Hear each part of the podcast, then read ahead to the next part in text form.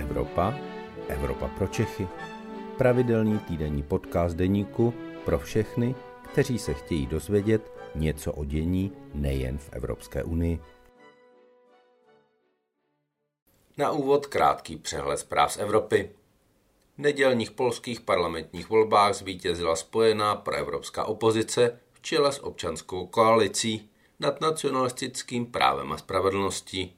Opozice vytvoří novou polskou vládu. Na Slovensku naopak novou vládu vytvořil už po čtvrté Robert Fico. Má v ní i pro ruské dezinformátory, kteří kandidovali za vládní slovenskou národní stranu. V klíčovém výboru pro životní prostředí Evropského parlamentu prošla změkčená norma Euro 7. Evropským automobilkám se dost ulevilo.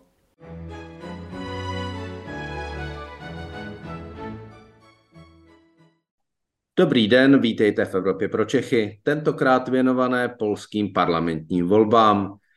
Já jsem ve Varšavě a zdravím do Prahy Víta Dostála, výkonného ředitele Asociace pro mezinárodní otázky. Dobrý den z Varšavy. Dobrý den. Základní otázka na začátek. Kdo vyhrál polské parlamentní volby? Bylo to právo a spravedlnost, které získalo nejvíce hlasů, nebo to byla eh, občanská koalice, která zřejmě se staví v čele opozice novou vládu? Já bych řekl, že tím hlavním vítězem eh, polských parlamentních voleb je Donald Tusk, eh, který se vrátil do polské politiky, byl hlavním terčem útoku ze strany práva a spravedlnost. Ale nakonec to vypadá, že se mu podaří sestavit, sestavit vítěznou koaliční vládu, která přinese do Polska po osmi letech změnu. Eh, právo a spravedlnost ale eh, znovu vyhrálo polské parlamentní volby po třetí za sebou. To se ještě nikomu nepodařilo. Ten výsledek vypadá velmi, velmi slušně. Co je důvodem, proč s takto velmi dobrým výsledkem nenajde v Polsku koaličního partnera, s kterým by dala dohromady většinovou vládu? Právo a spravedlnost velmi obtížně hledá své koaliční partnery. Není proto také překvapením, že v těch posledních dvou volebních období vládla sjednocená pravice e, e, samostatně. Dobré výsledky to umožnili. E, v těchto posledních volbách ztratilo právo a spravedlnost několik procent hlasů, alespoň podle těch výsledků, které jsou zatím k dispozici. A to je rozhodující. Udělalo nějaké chyby během toho úřadování v posledních čtyřech letech.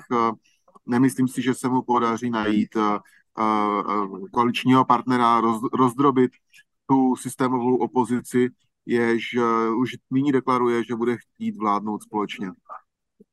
Je tady ještě prezident Andřej Duda. Z vašeho pohledu v polském poloprezidentském systému má prezident velmi silnou roli může ještě vytvoření vlády opozice zkomplikovat? Nemyslím si, že zkomplikuje vytvoření vlády. Konec konců v tom druhém pokusu už záleží na vůli Sejmu. Je tedy sice na jednu stranu pravděpodobné, a prezident to říkal už před volbami, že uskuteční, že dá ten první pokus o sestavení vlády vítězí voleb, což je tedy uh, sjednocená pravice.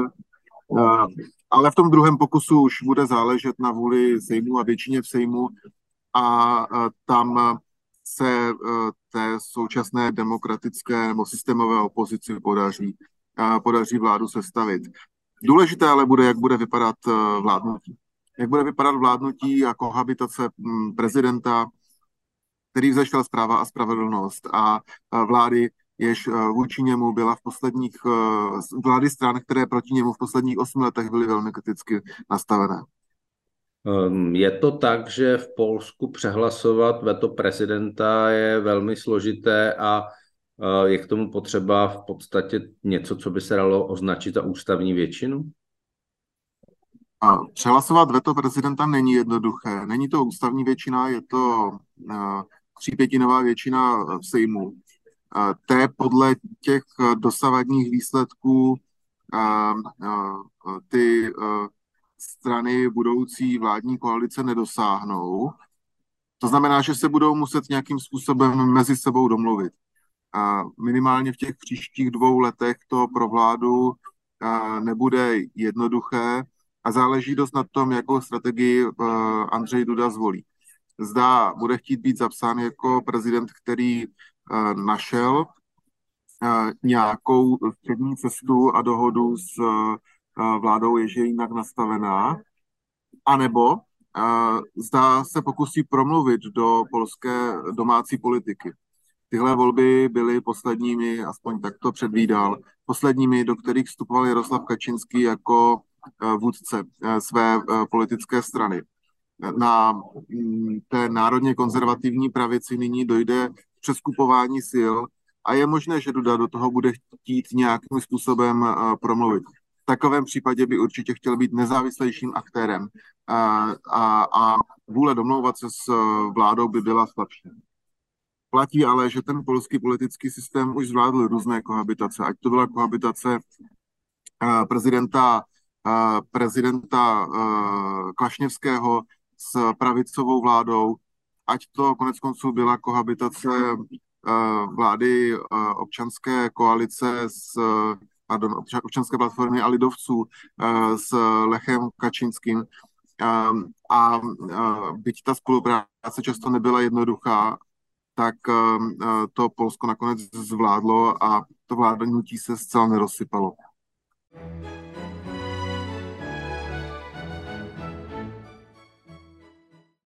Pokud se podíváme na to, co znamená výsledek eh, polských voleb pro Polsko v evropské politice a pro evropskou politiku jako celek, eh, je to opravdu nějaký obrat, o kterém mluví například Eh, bývalý ministr zahraničí Sikorsky a eh, je to návrat Polska mezi eh, takové ty aktivní evropské velmoci? A ta evropská politika Polska se v mnohem změní. Varšava bude konstruktivnějším partnerem vůči evropským institucím, bude mluvit mnohem příjemněji s Berlínem. A jsou to momenty, ve kterých právě Donald Tusk jako zkušený evropský politik bude udávat tón a bude důležitým hráčem. Polsku půjde velmi výrazně o to, aby byl odblokován národní plán obnovy, aby byly odblokovány prostředky, které Polsko nyní nemůže dostat proplacené kvůli tomu, jak vypadá stav eh, soudnictví eh, v zemi. A to je podmínka Evropské komise. Je ale potřeba k tomu změnit právě ty zákony. Čili už tady bude nezbytné najít jako nějaký, eh, nějakou dohodu mezi prezidentem a vládou. A navíc plán obnovy, to je téma, které bylo velmi důležité v kampani těch opozičních eh, politických stran, proto jejich determinace dosáhnout tohoto výsledku bude velmi, bude velmi výrazná. A mluvíme tady o bilionu korun eh, celkem, včetně eh, těch výhodných úvěrů, čili je to obrovská částka, která může opravdu polské ekonomice zase výrazně pomoci. Je to tak? A je to tak, já si nepamatuji to přesné číslo a mm, to jsou už ty čísla, které si stejně nedovedu jako nikdy představit, ale uh, tam je důležité říci, že Polsko vlastně nějakým způsobem ten plán obnovy realizuje, ale to, co je v ohrožení, tak je proplacení těch prostředků nebo zažádání o jejich proplacení a proplacení. A byly uh, viditelné v posledním roce, roce a půl pokusy o to, aby se ty komplikované uh, a komplikující věc zákony uh, upravily ani Evropská komise v tom nevysílala úplně jednoznačné signály a došlo tam k nějakým politickým diskuzím uvnitř těch evropských institucí o tom, co vlastně má Polsko, bo čeho vlastně má Polsko dosáhnout a co má přesně, e, přesně změnit. Aktivně konec konců v tom byl zaangažovaný i prezident, který potom s e, takovou hořkou pachutí z těch jednání odešel a řekl, že už to není jeho záležitost a cítí se velmi zrazen právě Evropskou komisí, protože měl pocit, že je garantem nějaké dohody, která nakonec nebyla naplněna. Je to jedna z řady věcí. Důležité bude, jak se Polsko bude stavět té rozjíždějící se diskuzi ohledně reformy Evropské unie, její budoucnosti a tématu rozšíření Evropské unie. V příštím roce nás čekají volby do Evropského parlamentu a na to navazující diskuze o obsazení těch nejvyšších a nejdůležitějších postů v Evropské unii. Předsedy nebo předsedkyně Evropské komise, sestavení kolegia komisařů, výběr nového vysokého představitele pro společnou zahraniční a bezpečnostní politiku, výběr předsedy Evropské rady. To jsou všechno věci, do kterých bude chtít určitě Polsko pod vedením té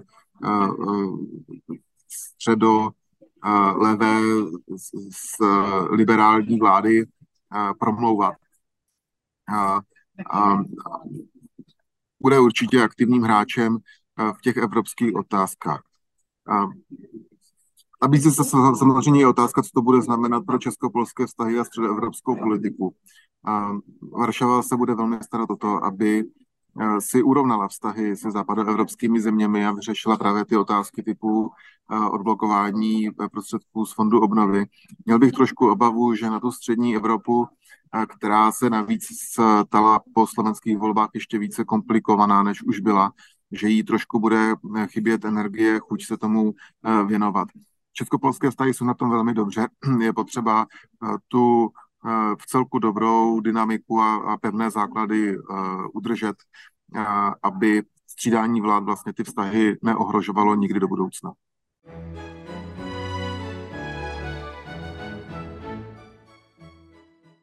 Máme tady v těch českopolských stazích takové velmi podivné spojenectví mezi občanskou demokratickou stranou a právem a spravedlnost, které je hodnotově velmi problematické, protože to jsou velmi odlišné strany eh, světonázorově eh, velmi daleko od sebe. Eh, z vašeho pohledu je možné, že těmito volbami tohle podivné spojenectví, které by zřejmě čeští voliči vůbec nechápali, kdyby pronikli do jeho podstaty, skončí a může se stát, že občanská platforma se stane tou stranou, eh, ke které bude mít ODS eh, Petra Fialy blíže než k PISu? Hodně bude záležet na tom, jak se rozloží síly v eh, příštím Evropském parlamentu. Evropští konzervativci a reformisti jsou fungujícím tělesem a věří si na to, že po příštích volbách do Evropského parlamentu mohou ještě posílit.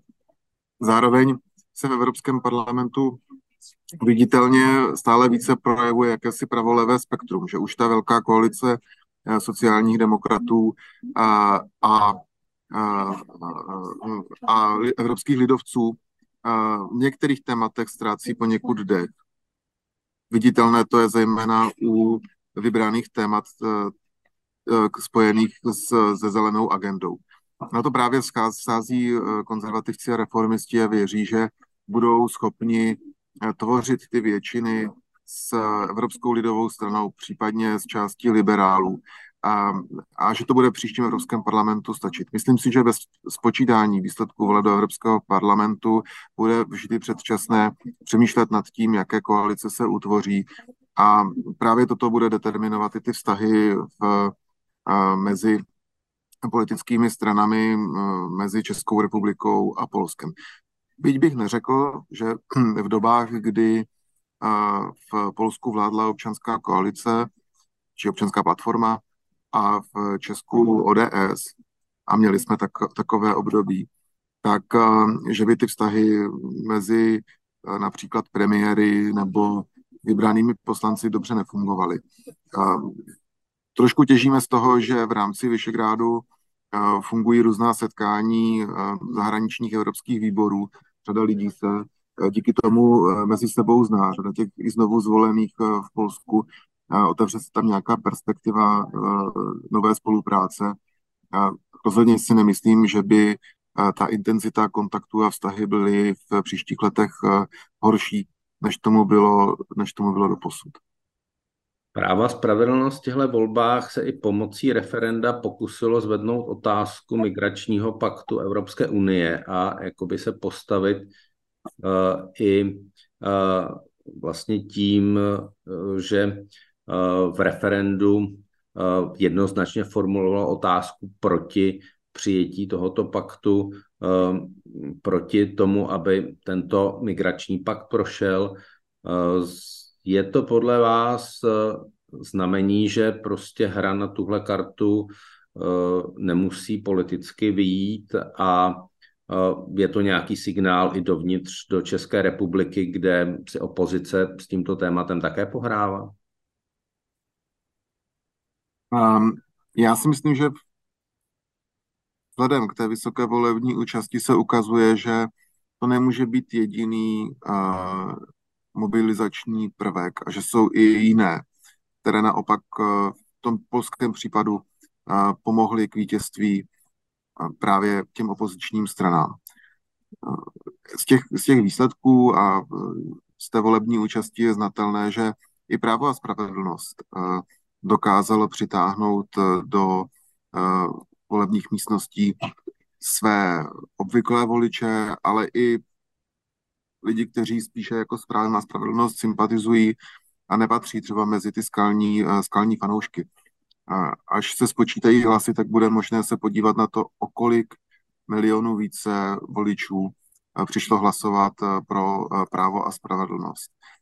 Nemyslím si, že v absolutním počtu voličů budou mít výsledku horší čísla, než měli před čtyřmi roky.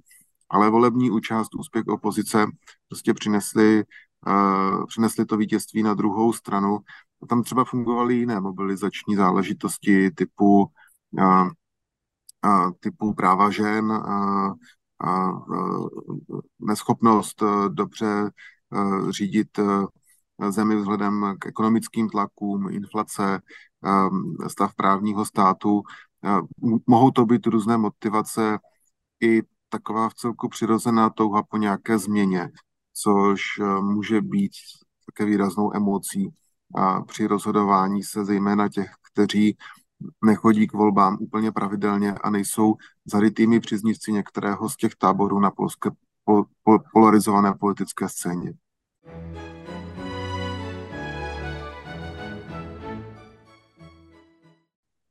My jsme se teď dotkli ekonomiky. Při pohledu z Česka vypadá Polsko jako strašně úspěšná země, která už má rychlejší vlaky, má lepší dálnice, eh, která nás jako velmi výrazně dotahuje, pokud jde o životní úroveň, platy. Jsou tady nižší ceny potravin, jsou tady nižší ceny eh, paliv, eh, nižší v zásadě eh, i eh, náklady na život. Je to tak, že Polsko je po těch osmi letech eh, ekonomicky úspěšné a stačí té nové vládě vlastně v tomhle kurzu pokračovat a je to vlastně tak, že i těch 8 let, co bylo před vládou PISu, bylo také úspěšných, takže Polsko má za sebou 16 dobrých let a má dobře nastartováno pro to, aby ekonomicky dál rostlo? Týkající se hospodářského růstu ukazují, že eh, Polsko má za sebou ne 8, eh, ne 16, eh, ale 34 úspěšných, velmi úspěšných let. Myslím si, že ten trend bude nadále pokračovat, hospodářství bude, bude růst a Polsko bude nadále bohatnout. Zásadní je, jak toto budou vnímat eh, Poláci a Polky. V těch posledních čtyřech letech byla patrná frustrace, protože se Polsko potýkalo eh, no, s těmi krizemi, které známe i odsud. Nejdříve s covidovou, potom s krizí, potom s válkou, s inflací, s drahými eh, cenami energií.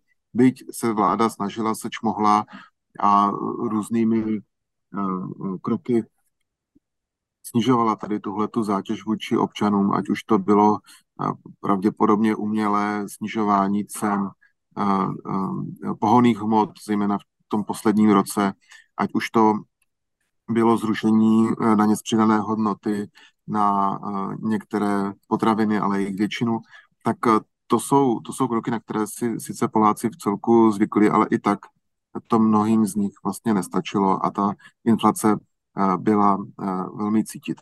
Právo a spravedlnost v těch posledních letech ale do Polska zavedlo něco, co tam předtím příliš nebylo. Začalo budovat sociální stát. Polsko bylo velmi ekonomicky liberálním státem. Každý se musel starat sám o sebe. Transformace byla velmi náročná. A teprve s právem a spravedlnost se objevují nové kroky sociální balíčky, jako je ten poplatek 500 plus pro nejdříve druhé a další dítě, těch, pardon, těch 500, 500 zlotých přídavek pro nejdříve každé druhé a další dítě a potom pro každé dítě měsíčně. Což právu a spravedlnost vlastně zajistilo v celku pohodlné vládnutí a tu obhajobu toho mandátu před čtyřmi, před čtyřmi roky. Občanská koalice, levice a třetí cesta nemohou z těchto kroků ustoupit. Oni budou muset pokračovat v rozvíjení těchto politik nadále. A tam je spousta věcí, které je možné dělat. Myslím si, že zejména na to čeká polské zdravotnictví, které hm, sice existuje státní zdravotnictví, ale vedle něj prakticky paralelně existuje i soukromá péče v tomto budou mít Poláci a Polky eh, nové, nová očekávání. Ona z Česka, když, se, když vidíme jenom ty dálnice, tak eh, se to může zdát jako skutečně země úplně zaslíbená. Eh, ale myslím si, že je potřeba se dívat na další detaily a v, kdybychom se v Česku najednou ocitli se stejným sociálním státem eh, jako v Polsku nebo se stejným stupněm rozvoje sociálního státu jako v Polsku, tak eh, by řada Čechů a Češek byla velmi nespokojena. Je pravda, že po té dálnici jezdíme poměrně často, ale do nemocnice se naštěstí v Polsku člověk příliš nedostane, takže to je rozměr, který úplně není v Česku vnímán a vždycky to byl problém Polska. Eh, ještě než eh, dojdeme k závěrečné otázce, ještě je tady jeden moment, jak je na tom polské školství, kde uh, jsou ty zprávy takové trochu rozporuplné. Je to ta část polské ekonomiky, polské společnosti, kde se podařilo udělat nějaký krok dopředu v těch eh, posledních osmi letech, nebo naopak to polské školství stagnuje a také bychom ho v Česku nechtěli, podobně jako to polské zdravotnictví. Právo a spravedlnost provedlo v těch posledních osmi letech eh, určité změny ve školství, zejména reorganizovalo eh, systém škol. Po případě zavádělo určité nové prvky do osnov, které odpovídaly jejímu národně konzervativnímu pohledu na svět. Zároveň platí, že polští žáci a žačky se v různých uh, srovnávacích světových studiích uh, neobjevují úplně s nejhoršími čísly. Ale i v tom školství se objevuje trend, který je třeba vidět a dlouho už jako existuje v tom zdravotnictví. To znamená, že řada rodičů vlastně utíká z toho státního systému a přechází do systému soukromého, k soukromým školám. No a to, co je trvalým a velmi tradičním problémem v Polsku, je, jsou, jsou malé platy učitelů a učitelek. Jo. To je něco, na co si stěžují vlastně vždycky, ať vládne právo a spravedlnost, nebo ať v době, kdy vládla občanská platforma.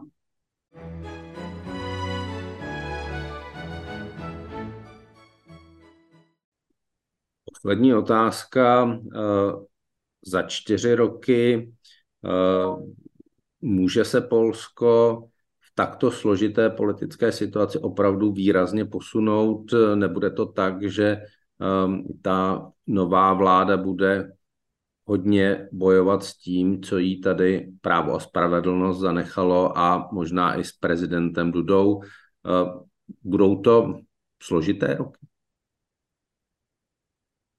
tak raj nenastane ze dne na den a, a změny se budou zapracovávat postupně.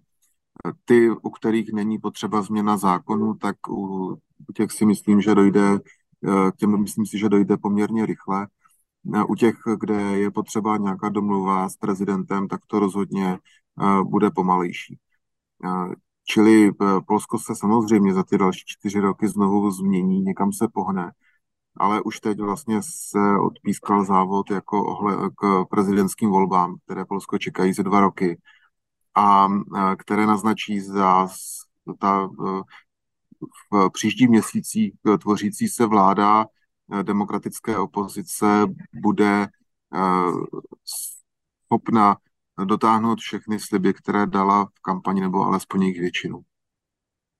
Děkuji moc krát. Dostali jsme se nakonec z Evropy pro Čechy. Já moc děkuji za to, že tady s námi byl Vít Dostal, um, výkonný ředitel Asociace pro mezinárodní otázky a velký odborník na Polsko. Díky moc a přeju hezký den do Prahy.